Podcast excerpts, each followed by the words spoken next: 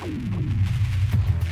there, how's it going? This is James Tripp. This is episode 14 of Agents of Everything. The title of this episode is Certainty Will Destroy Us All.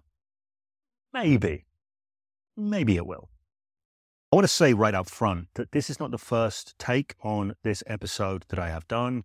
I've done several takes, and the reason I'm sharing that piece of information with you is because as I go through this take, I may end up repeating myself because I thought that I didn't say what I've said in this recording, and it was in a previous recording, but it's in this recording, whatever it will be.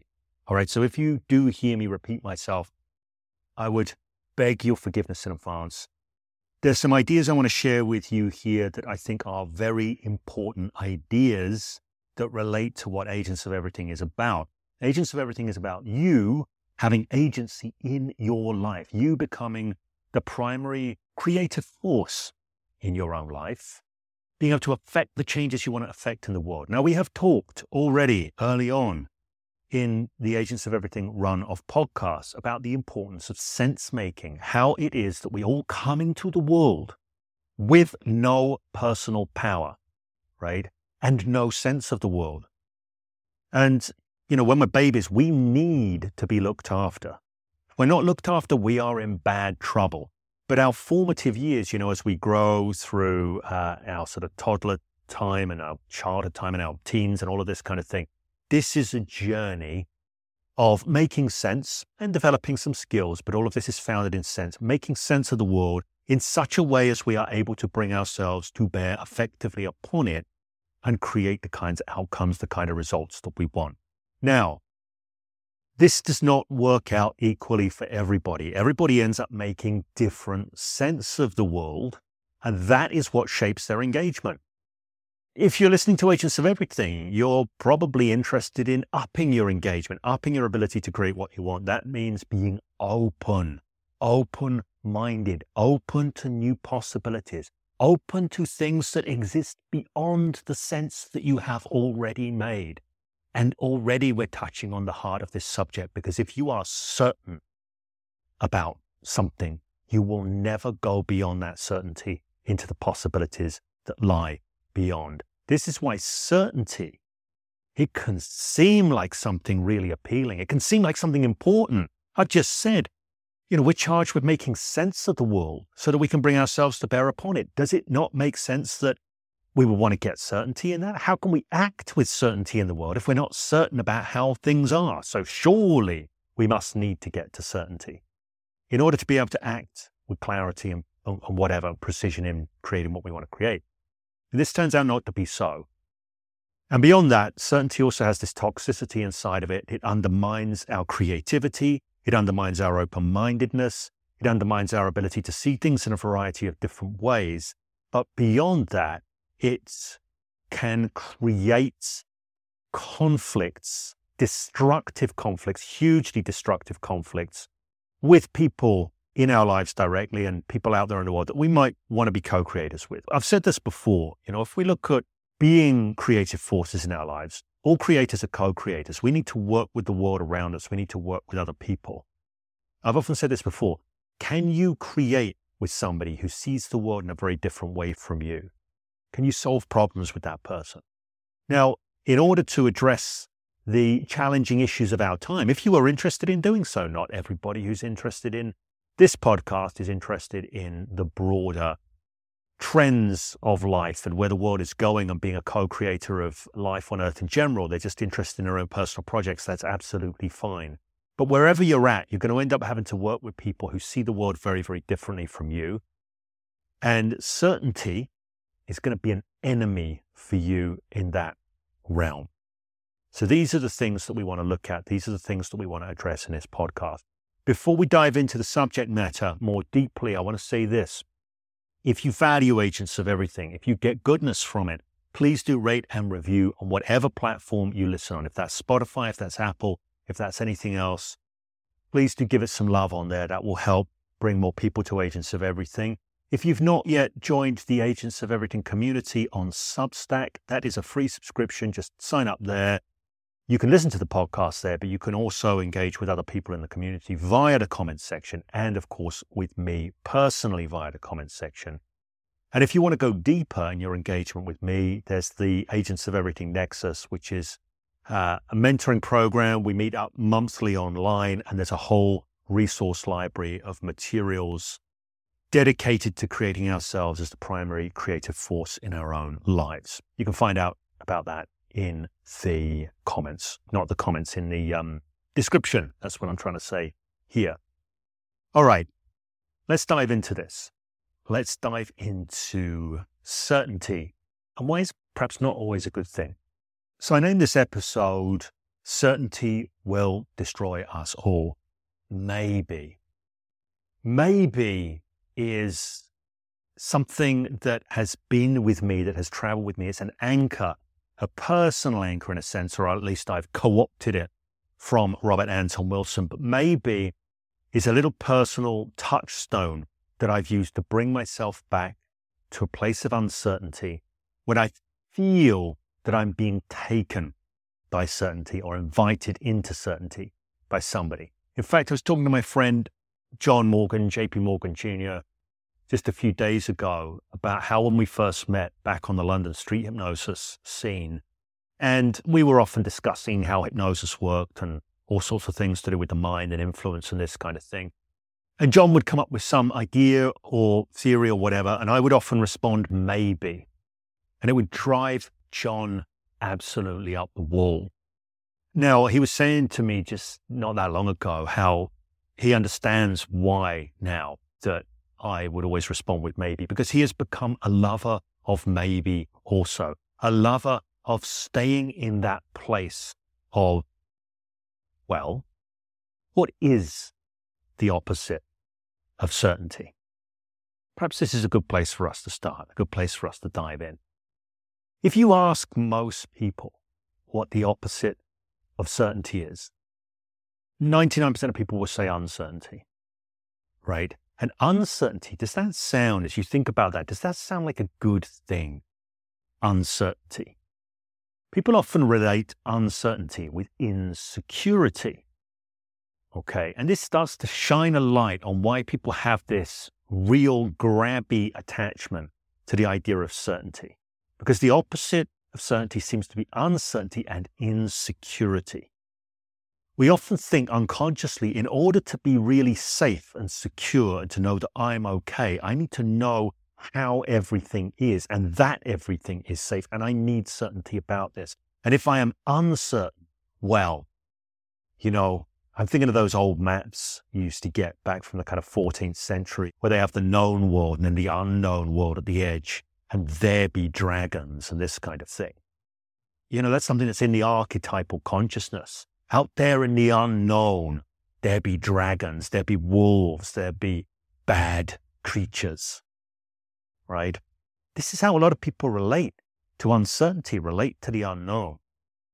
This is also why they cling to it. And when somebody starts to undermine a person's certainty, or if there seems to be a threat to a person's certainty, they often respond uh, via their threat response systems fight, flight, freeze, hide, avoid, submit.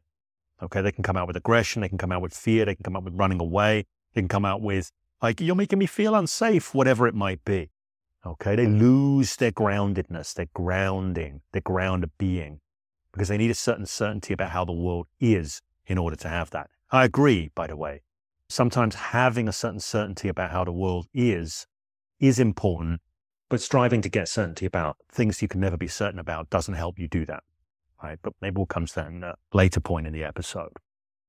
So I'm going to suggest right now that there is a different opposite to certainty that will throw some light on the concept in a more useful way. And this alternative opposite is possibility. Okay? The opposite to certainty is possibility. Or certainly, certainly, he says, possibility and certainty are mutually exclusive or would seem to be so, right? Because when you are certain about how something is, you are equally certain about how it is not. That is every other way it could be. It is not. There are no other possibilities. There is no alternative. This is the way that it is. Right? So once we start to live into certainty and chase certainty, we start to shut ourselves down from possibility. It closes our mind. This is not good if we want to transform our own engagement with the world, right? The results that you habitually get in your life right now will be a product of the way that you see the world. If you are attached to the way you see the world, when I'm working with people one on one, I often talk about people's cherished truths. These are the things they are absolutely sure are true. And I point out that all the time that people hold on to their fundamental cherished truths, they will get no significant difference in their life. In Tai Chi Chuan, the uh, Chinese martial art, in the philosophy of it, and particularly the philosophy of the pedagogy of it, right? There's this idea that in order to profit, you must invest in loss. What that's pointing to is everything that you're certain about will keep you stuck exactly where you are. And if you wish to progress, you need to let go of that stuff. You need to invest in loss. You need to lose the certainty in order to open to the possibility, in order to open up new realms of exploration. Right? So, this is hugely important. Now, this starts to create something of a conundrum for some people because they go, well, hang on. I, I, I want to be able to act in the world boldly, clearly, with certainty. But how can I act in the world with certainty if I don't have certainty? Right? So I need to get certainty in order to be able to act clearly and boldly. But then at the same time, I'm then going to shut myself off to possibility. So how can I keep myself open to possibility and still act with certainty in the world? Well, I'm going to offer you a distinction here and it might be clumsily worded, so forgive me, but it's the best I've got right now. It's a distinction of epistemological certainty versus attitudinal certainty. Right? Now, people conflate these two all the time without realizing they're doing it. So, epistemological certainty is a lot of what we've been talking about so far. It is certainty about what is or isn't so. Okay, certainty about what is or isn't so. Attitudinal certainty is certainty in action, being able to boldly choose this or that, that way or that way, up, down, left, right, forward, back. Which way am I going? Right? Now, I'm a big believer in movement in the world. I think the more we hesitate, the more we dither. Life doesn't wait for us while we hesitate and dither, it keeps moving. Life is always flowing, life is always unfolding. If we're not moving with it, if we're not dancing with it, we're either being washed away or we're being left behind. So if we want to co-create with reality, we need to be bold in our actions, right? We need to be able to move. We need to be free to move with the world. Now we need to be free to move with the world without knowing how the world is 100%. And if we stop to try and figure out how it is, we're going to get stuck. This manifests in two ways, by the way. So in a personal way, I end up coaching a lot of people who get stuck in what I call the myth of the right decision. They're always up in their head deciding, well, should I do this or should I do that? Right? Is this the right thing? Am I making the right choice right now? Am I not? Now, the myth of the right decision is founded in the idea that there is a correct action to be taken at any given time. And you can't take the action until you know that it's correct, right? You need certainty. You cannot act without certainty. So these people get stuck because they're trying to know the unknowable. I often say, I say, so if you make a decision, how do you know it's the right decision? And the truth is, nobody knows anything is the right decision until after they have made it. That's the only time you can evaluate. It's after the fact when you see what it brought you. Even then, it's not an objective evaluation, right? It's just a decision you make depending on how you look at it and, um, you know, how you frame it for yourself, how you create with it. Now, I mentioned this probably elsewhere. I read this book years ago. I listened to the audiobook of it. It's called The Way of the Superior Man by David Deida. I didn't listen to all of it because I couldn't bear it. Maybe if I'd have read the book rather than listened to the audiobook, it would have been different. Uh, but this guy at the time, he was just baking my noodle. I thought he was absolutely full of it. Apart from one particular line he dropped in that book, that completely blew my mind right? It was absolutely, totally worth it for this line. And the line was this Life is just the correction of one mistake into the next. Now, this was a major game changing piece for me. It sort of stuck with me ever since. Everything that we do is a mistake, right? You could look at it like that. If we're free to see it as a mistake, if we're free to go, we're just going to make mistakes anyway. And by mistake here, what I mean is anything that we do will never bring about a perfect set of circumstances as a result, right? Anything you create in the world will be an imperfect creation. Or, if you prefer, it will be perfectly what it is. It will be everything that it is and nothing that it's not. Whether you look at it as absolutely perfect or absolutely imperfect is fine. The truth of the matter is, it's everything it is and it is nothing that it is not. So, whatever we do brings about a certain set of results. And then those results are where we take our next action from. That's all there is to life, right? And that will produce yet another set of imperfect quote unquote results. And we get to choose how we create forward with those. So, speaking for myself and when I'm coaching people from my biases, what I'm looking to do is bring people to a point where they're not trying to operate on a certainty about how something will come out, they don't know how it will come out. What I'm often doing is inviting people into a new certainty. And that is the certainty that whatever happens, they'll handle it or they'll create with it, right? That they can show up in any set of circumstances and create forward with those in their life. When you have that certainty, when you live into yourself as the primary creative force in your life, as a creator, as someone who can take any set of circumstances and dance with them, move with them, create with them. Create with what comes up is the way I put it. Now, I have a certainty in that, but is it an epistemological certainty? No, it isn't. It isn't a certainty about what is or isn't so in the world. It is a certainty in my choice of being and engaging, right? And, and I'm not trying to say, look, it's my choice, I'm superior, whatever. When I coach people, I coach from my biases. The stuff that I'm interested in, for me, it's gong fu. That means high skill arrived at through engagement and work, right? My gong fu is figuring out how to be the primary creative force in my own life, to borrow a phrase from Robert Fritz, right? I've been into this for years. Okay. Am I perfect at it? Absolutely not.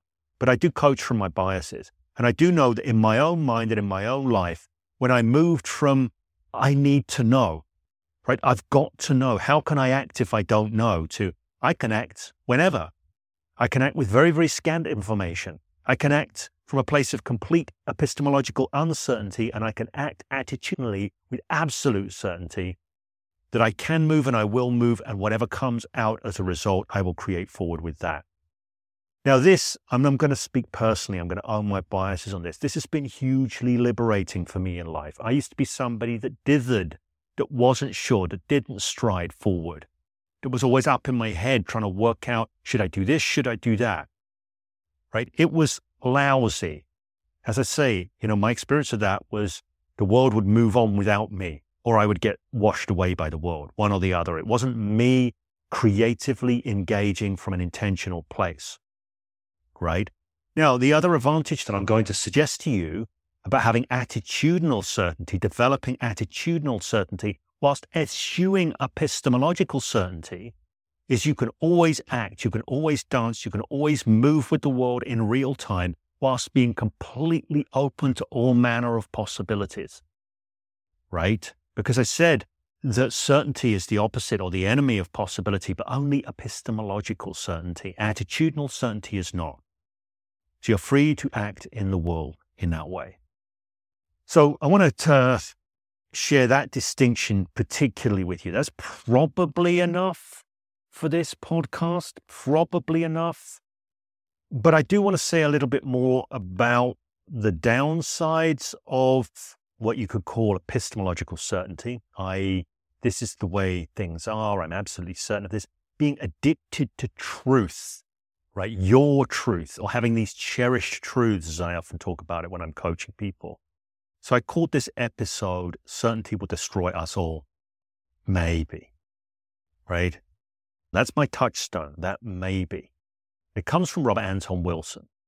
Now, Robert Anton Wilson was, like a great many people, hugely influenced by Alfred Korzybski's general semantics. Korzybski was a, a, Polish count, but he was also an engineer, I think, a scientist, generally a guy who was interested in the world and the way the world worked. He found himself fighting in the First World War in the thick of that living hell, thinking, what is this insanity? What is this craziness? Why are we here killing people we don't know? Trying not to be killed by people we don't know. We have no personal grievances against, yet here we are in this hell fighting this fight. And he was curious how had it come to this? The people around him seemed sane, but the situation seemed insane or unsane, and yet they were in it. So he was very curious. How do apparently sane human beings come to these unsane situations? He started to look into the mind, into life, into philosophy, into all sorts of things. He had a great number of influences on his work. And he started developing a system which came to be known as general semantics. He was developing this post First World War and in the run up to the Second World War. So he also saw the events building in Nazi Germany, the rise of National Socialism, the rise of Hitler, and it seemed to be happening all over again. And of course, it did happen all over again. Second World War, not too long after the First World War. So Korzybski concluded basically that the issue had come about, that this hell on earth had come about because people jumped too quickly to certainties about things that they actually could not be certain about, but they were certain about nonetheless. Right. And these led down chains of inferences to crazy and horrific conclusions, oftentimes. His book that he wrote, his magnum opus, if you like, over a thousand pages long, was called Science and Sanity. Now, sanity here was opposed to unsanity, not insanity, unsanity. He saw these situations of unsanity and he believed that if everybody had a more scientific way of approaching the world and thinking about the world, then of course everything would be better. We would avoid this kind of insanity. Now, some people who misunderstand science think that science is about certainty. They think that science is finding out what really is true. But the scientific method is, in fact, based in the idea of falsifiability and hypotheses, right? We do not come to certainties. There's no such thing as settled science. Anybody that uses the term settled science doesn't understand science. Anybody that says the science says X, Y, and Z doesn't understand science right? Science is a process of building better maps and models of the world. It never claims truths about the world, right? And it's important if we're going to do science well, it's important for a good scientist to be willing to question their own presumptions and presuppositions and assumptions, to be open to being falsified in their hypotheses. Science advances through the falsification of previous hypotheses. Right? It's important in science to draw conclusions tentatively and to be open to other interpretations. It is important to always stay curious and always stay in the realm of possibilities. All science ever says is this is the best picture we've got right now. This is the best bet that we have right now for a map of how things work, a map of how things work, not for how the territory is. So Korzybski believed that if we could bring this kind of mindset into our everyday life, into our observations about the world, we would fall less into the grip of certainty that often, so often, leads to conflict with others and destruction. Okay? Now, I like Korzybski's work. I'm a fan of Korzybski's work. I also like Robert Anton Wilson's take on it. It's got different metaphors. It's a bit freer. It's got a little bit more levity in it. And um, underpinning in the book Quantum Psychology, underpinning Robert Anton Wilson's take is that basically anything that we say is true. We're better off recognizing that we're just making a bet on that thing. We're betting on a certain truth horse in the race, so to speak.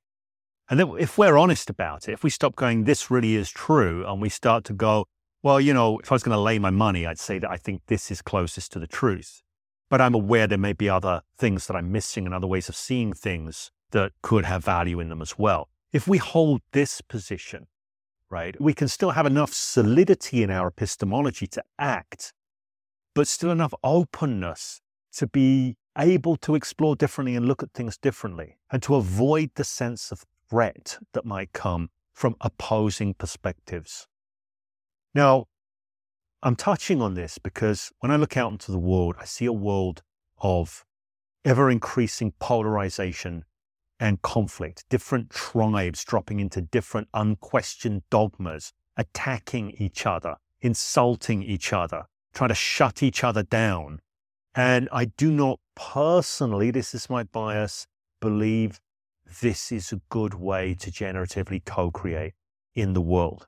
Okay. I'm aware this is a complex topic this is a whole rabbit hole we could go down. I'm not going down it in this particular episode, but I'm aware that I could. I want to share a quote from Robert Anton Wilson here. And it's not from his book, Quantum Psychology. It is from a documentary which you can watch on YouTube. I recommend checking it out. It's a documentary called Maybe Logic. And it's got lots of clips of Robert Anton Wilson, you know, doing talks and responding to questions off the cuff and this kind of thing.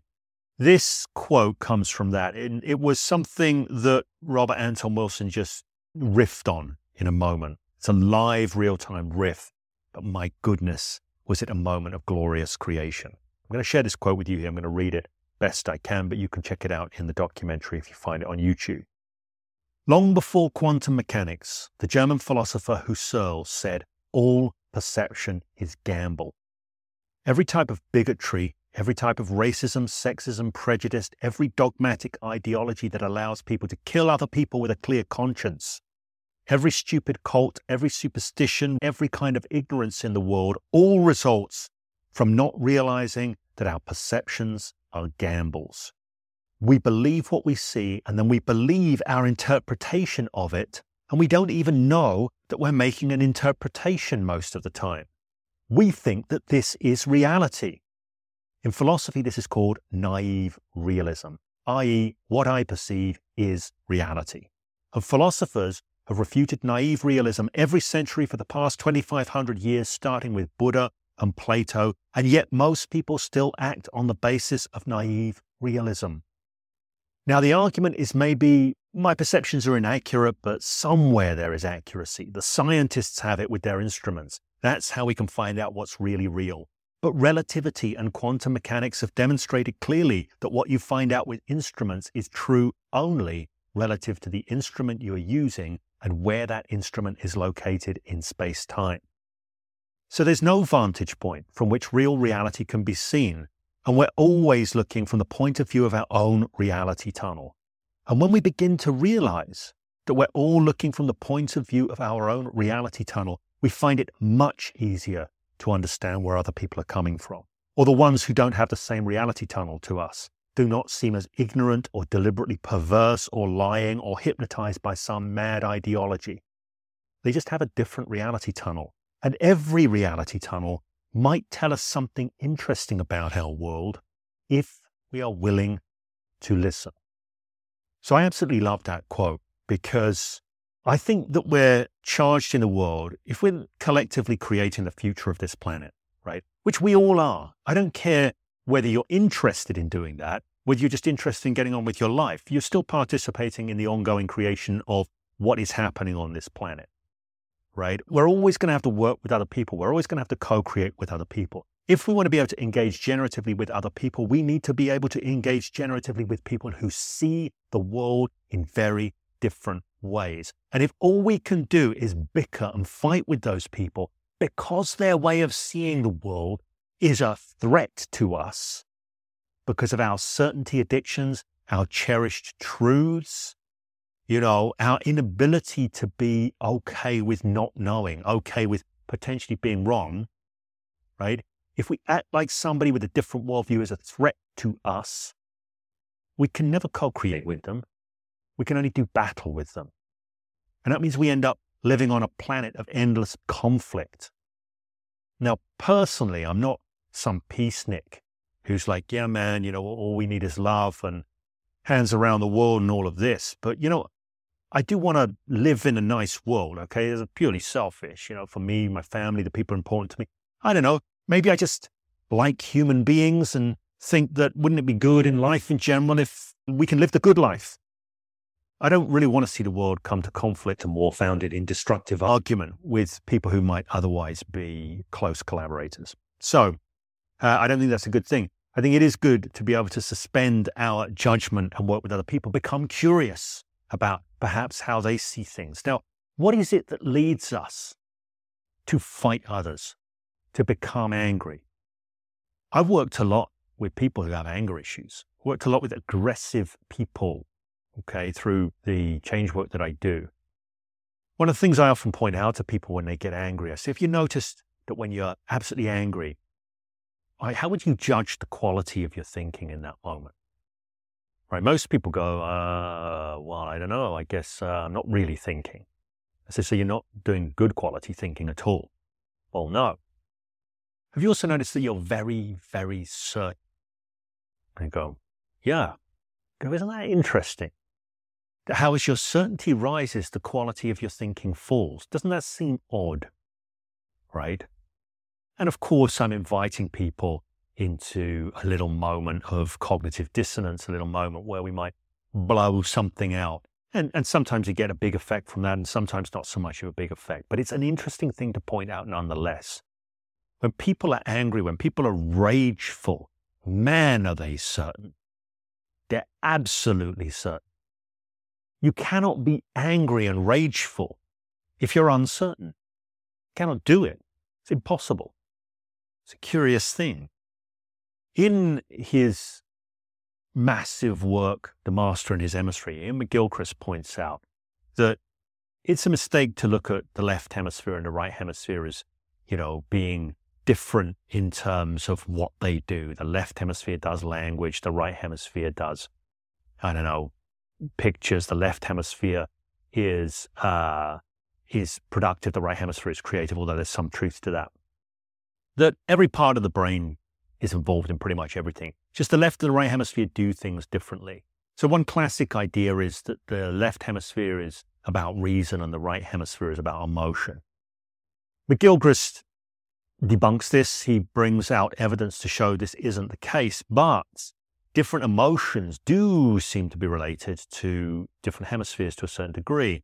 And that one area that you see hemispheric activation in the left hemisphere, particularly, is anxiety and anger.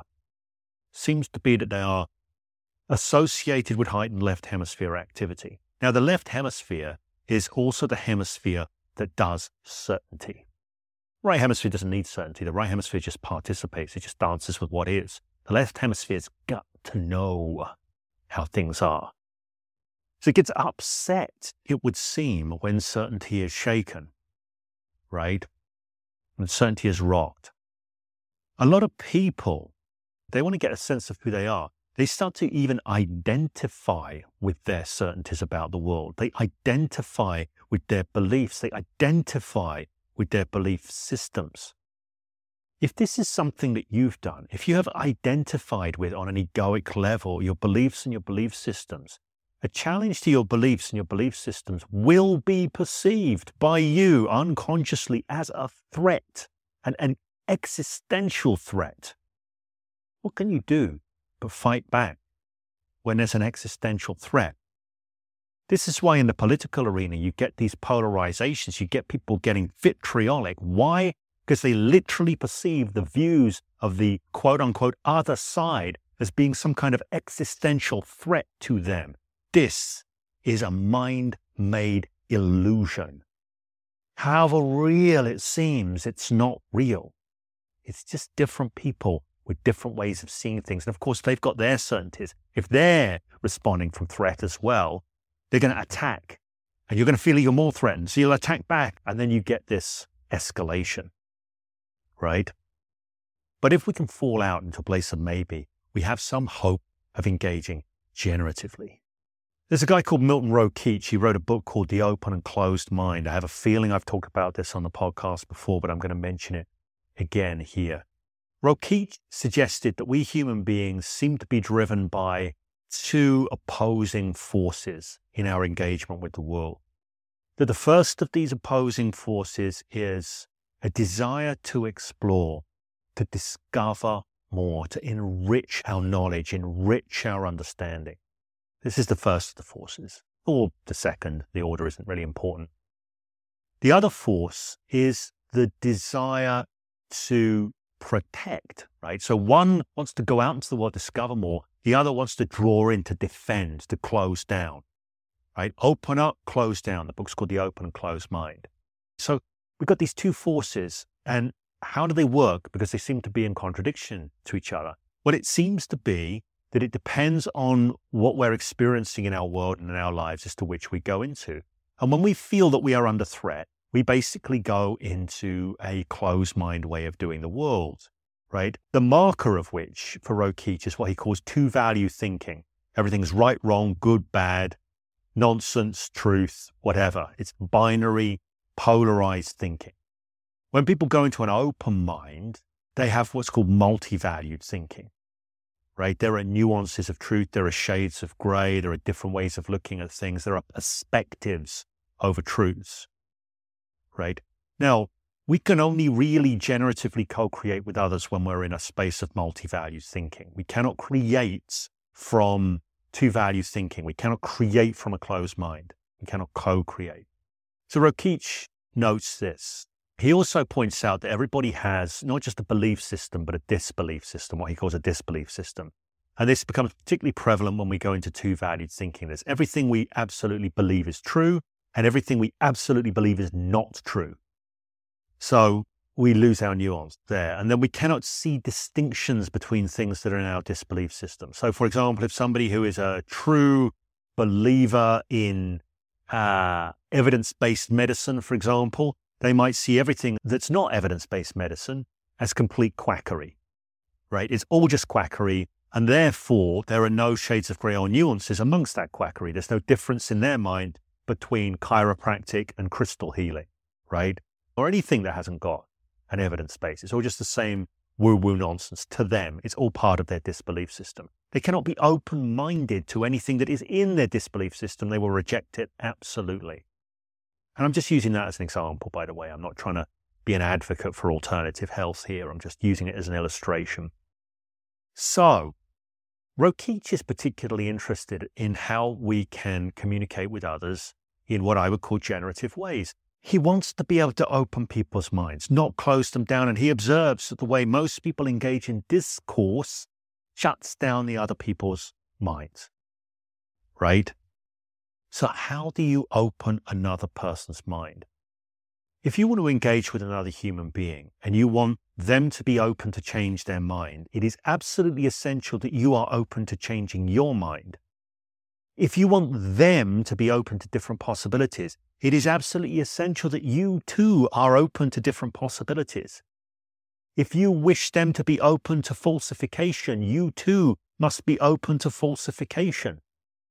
This is a challenge for most people. This is not where most people come from when they're trying to change another person's mind. They see another person who is in a different reality tunnel from them. That person's very certain of their realities, and they too are certain of the realities. So, person A and person B, both absolutely certain in their own selected, cherished truths. And they see the job of changing the mind of the others is to move them from their old certainty to a new certainty that aligns with their personal reality tunnel, right? They have corrected this person's worldview. They have disabused them of their erroneous notions. It just never works. Have you ever seen it work? So Rokeach points out that if you wish to open another person's mind, you must have an open mind yourself. He recommends the first move being when you hear anything that anybody says, if you find yourself immediately disagreeing with it, i.e., dropping into premature cognitive closure, dropping into your certainties, Instead, you remember that there is at least one point of truth out of a potential arbitrary 100 points of truth. So he says you don't go true false, you go multi valued. Everything that anyone believes has a truth value of 1 to 100, never zero. There's some kind of truth in any statement that anybody could make. Now, I'm going to preempt some counters to that in a moment. But before I do, I want to say this isn't about facts. Someone will go, well, that's not true, right? Back into the true false binary. This isn't about a fact. It's not a fact that there's a hundred potential truth points in something that somebody says. It is a way of organizing an attitude, right? This isn't about truth. It's about attitude. If you can approach another person and go, where's the truth in this? You become curious. You have to ask some questions. You have to do some diggings, not from the perspective of setting them up for a gotcha moment, but from a place of genuine curiosity. How have they arrived at this position? Why have they arrived at this position? What have they seen? What have they experienced that has brought them to this belief? Right? If you choose understanding a person over the assumption, the certainty that you already understand them, then you're in a position to actually start creating together. Because what happens, Rokeach will point out, is you're now no longer attacking this person. You're actually honoring their perspectives. That has their guard come down, right? Their threat response systems go offline. And the threat response systems being online is what kept them in their certainty, in their two value system. So you want to influence somebody else, you have to be curious, genuinely, about how they came to see things as they do. From this place, you can co create. From this place, you can find commonalities. You can both enrich your thinking. You can both learn together. Although most would go, well, there's nothing to learn from this ignorant person. You know, and maybe sometimes, maybe sometimes there might not be. Who knows? So I want to open your mind to that possibility as well. And I want to point out how hard this is to do in a Twitter thread, right? Or in a Facebook comments section or something like that. If you're going to be in a Facebook comment section, somebody says something you're like, and you want to get curious, you know, that's a whole day's work that you have to put into drawing out that understanding. Do you have that time to commit? If it was a face to face conversation, it might be five minutes. Right? There's a whole bunch of stuff that cannot be done via social media, via sound bites, via this kind of thing. Generative conversation is one of those things. I used to believe you could have generative conversation on social media. And I no longer do, at least not with somebody who's reacting against you. Even if they're reacting against you, there's so much work to be done to open it up. To me, I don't have those resources to put into it anymore. All right, let's round this out. Certainty will destroy us all. Why did I say that? Apparently with such certainty, but I did add the maybe. I said it because I believe, and this is an article of faith, that we all operate best in the world when we're operating from our most creative, highest selves, not when we're operating from our lower, reactive, fear driven, panicking selves. Right?